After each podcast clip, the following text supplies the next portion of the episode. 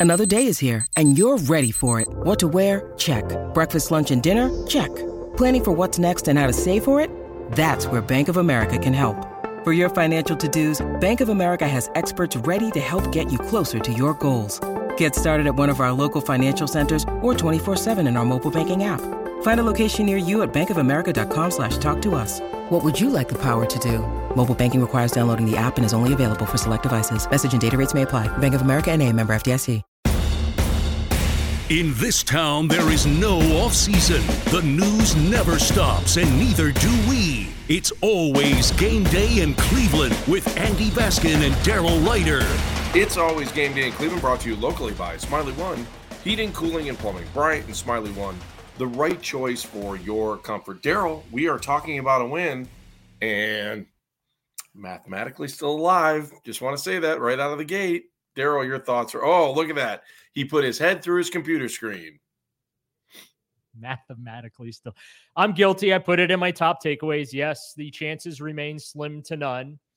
Uh, look, great win. It was that typical AFC North uh, grind uh, out in December type of game. We've seen the Ravens and Steelers and Ravens and Bengals play games like that. Um, not a whole lot to complain about. I would like to point out though that I am now nine and five on the season picking Browns games. Nine and five. Look at you go. Daryl the Greek? Is that what I should call you from now on, or what do you want me to call you? I, I don't know what nationality I am, but I can assure you I'm not Greek. That that part I do know. So let's start with the positives, Daryl. What went right? Well, I, first of all, they won. I thought I, I thought that uh, I thought that Deshaun Watson handled the cold weather pretty good. Denzel Ward basically changed the course of that game with that with the interception in the third quarter. Um, a little frustrating that the Browns couldn't really deliver a knockout punch in the fourth quarter. Um, you know, Cade York really didn't have any uh, explanation to offer for the two missed field goals, but yeah, I, I just I, I, liked how hard they played. Um, and Myles Garrett said after the game that was really never in doubt. He he really felt like that uh, uh they were going to finish this season strong. But I mean, it's a good Ravens team they beat. That is a quality win. I, I know Huntley was the quarterback, and uh, we'll get into some of the Ravens strategy, which I, I want to send Christmas cards to to John Harbaugh. Or I think the Browns should send Christmas cards to John Harbaugh, and maybe some poinsettias or something. Uh, for his strategy. But um, I, that it just it was a good win. It was ugly. It wasn't pretty, but AFC North football is not a thing of beauty in the month of December, and so hopefully that game ends up being a little bit of a, a lesson to be learned for this Browns team. All right, so go into the the thank yous, the poinsettias. You sometimes they hand out game balls, but it is the holiday season. Hand out your poinsettias, or is it poinsettia? I gotta give some Christmas cards, Christmas cookies, and poinsettias to uh, to to John Harbaugh for having Tyler Huntley throw the football thirty times. Every time he threw the ball, a brownie got his wings. I, I mean, I just they. I mean, Baltimore was able to was able to run at will, uh, basically against the Browns. Right, 198 yards rushing. And look, I'm not going to criticize the Browns' run defense here. Typically, I would, but they're down four linebackers, Andy.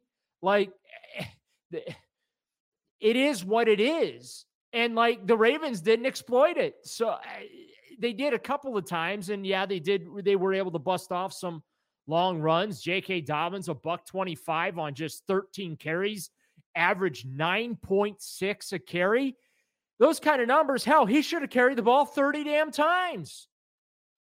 If you think about it, right? I mean, he could have run for 300 yards against the, the Browns defense.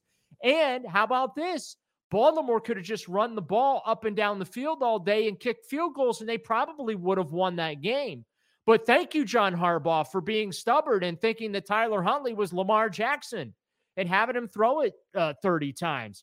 138 yards passing for Huntley in the in the pick. And like I said, Denzel Ward changed the course of that game in the third quarter when he just basically ripped the football away.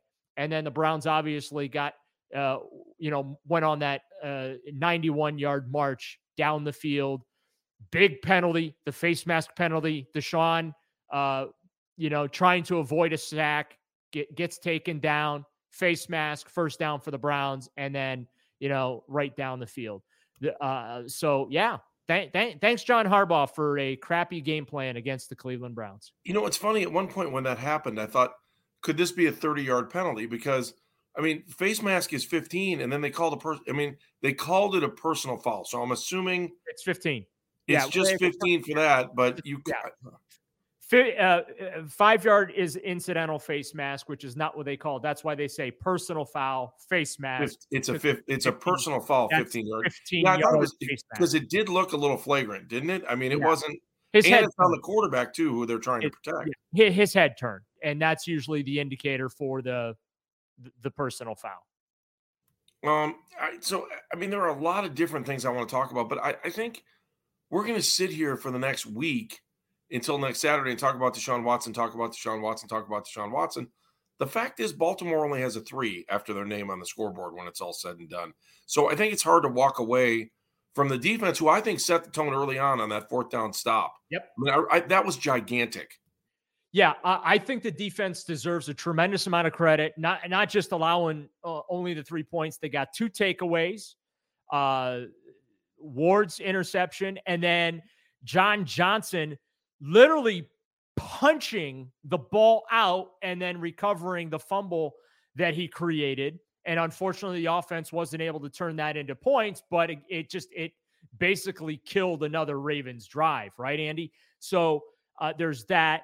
It's the the they were outstanding on third and fourth down uh, Saturday. Uh, the Ravens were 0 for 3 on fourth down five of 12 on third down. So that's five of 15 combined on third and fourth down. And I just think that that was really huge. Uh, now, granted, the Browns weren't that much better offensively on fourth down. Here's one thing that I really, really well, liked. they were two for two on fourth down. Well, hang on. Uh, on third down, I meant. okay. They, they, were, they were five for 15 on third down. But here's what I loved. On the fourth down, Kevin Stefanski didn't get cute. He turned and handed the ball to Nick Chubb. And then with Jacoby Brissett getting called on the field on fourth and one, he did a straight QB sneak for two yards. Thank you, Kevin Stefanski. Standing ovation. Bravo. What, what was it? Not I, make I more difficult I, than they needed to be. Yeah, on TV, eh, did they get it? Did he get a Bronx cheer for that, or what happened? I, at no, the stadium. I, I am giving, I am giving Kevin Stefanski the Bronx cheer. That's what I'm doing because one of my complaints, I believe, uh, in recent podcasts has been that Kevin Stefanski's been outsmarting himself and getting too cute and funny in some of these situations with the play calls. Just straight up football, man. And if they stop you, you tip your cap to the to the opposition, and okay, you you beat me. But I, I like the fact that he didn't get cute with the play call hand it to Nick Chubb. Nick Chubb does what Nick Chubb does, picks up a first down, and Jacoby Brissett on the QB sneak did what Jacoby Brissett does on QB sneak. So bravo, Kevin Stefanski. All right, so are we happy with Kevin today then? Because I think a week ago, again, I think that you said the key. He didn't get too cute today. Like he, there was one play inside the inside the red zone where I thought I'm like, okay, you're getting a little cute here. Stop doing that. Just just bowl the ball forward, and then they ended up. You know, I, am uh, I'm trying to remember. They they did have one really cute play in the red zone. I'm trying to remember exactly what happened. I was like, oh, what are we doing here? But when it was all said and done, he did things. It, it, it seemed to be that he managed the game better, he coached the game better, and that 13 to three final really wasn't indicative of, of the way the game felt. Like I never felt like, especially in the second half, the Browns were going to let this thing go. I never felt that way. That most games you're like, well, how are the Browns going to screw this up? I never felt that way in this game. Well, it was funny when uh, I tweeted that it was the two minute warning. Browns had the ball at the at the Ravens X yard line, and they lead thirteen to three. Like I got six straight tweets of like, so how are the Browns losing? so what you're telling me is there's time to blow this, and it was not I not for me, but just you know people responding to the tweet. I, I got a little chuckle out of that. Uh, but you're right. It felt like that the Browns were in control throughout the second half. Um, it even when York was my concern was because York missed the two field goals that that was going to come back and bite him in the ass, and ultimately it didn't. Um, you know, the Ravens outgained the Browns to- total net yardage 324 to 283, uh, 198 to 143 on the ground.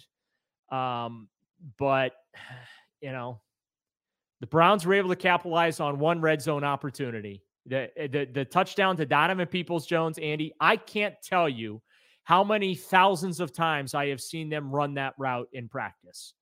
And and you're sitting and every time I see it, it's like, is this really going to work in the game? Because a lot of times they're doing it on air or they're doing against the defense. The defense isn't overly competitive with it, except for in training camp where there is some live contact there.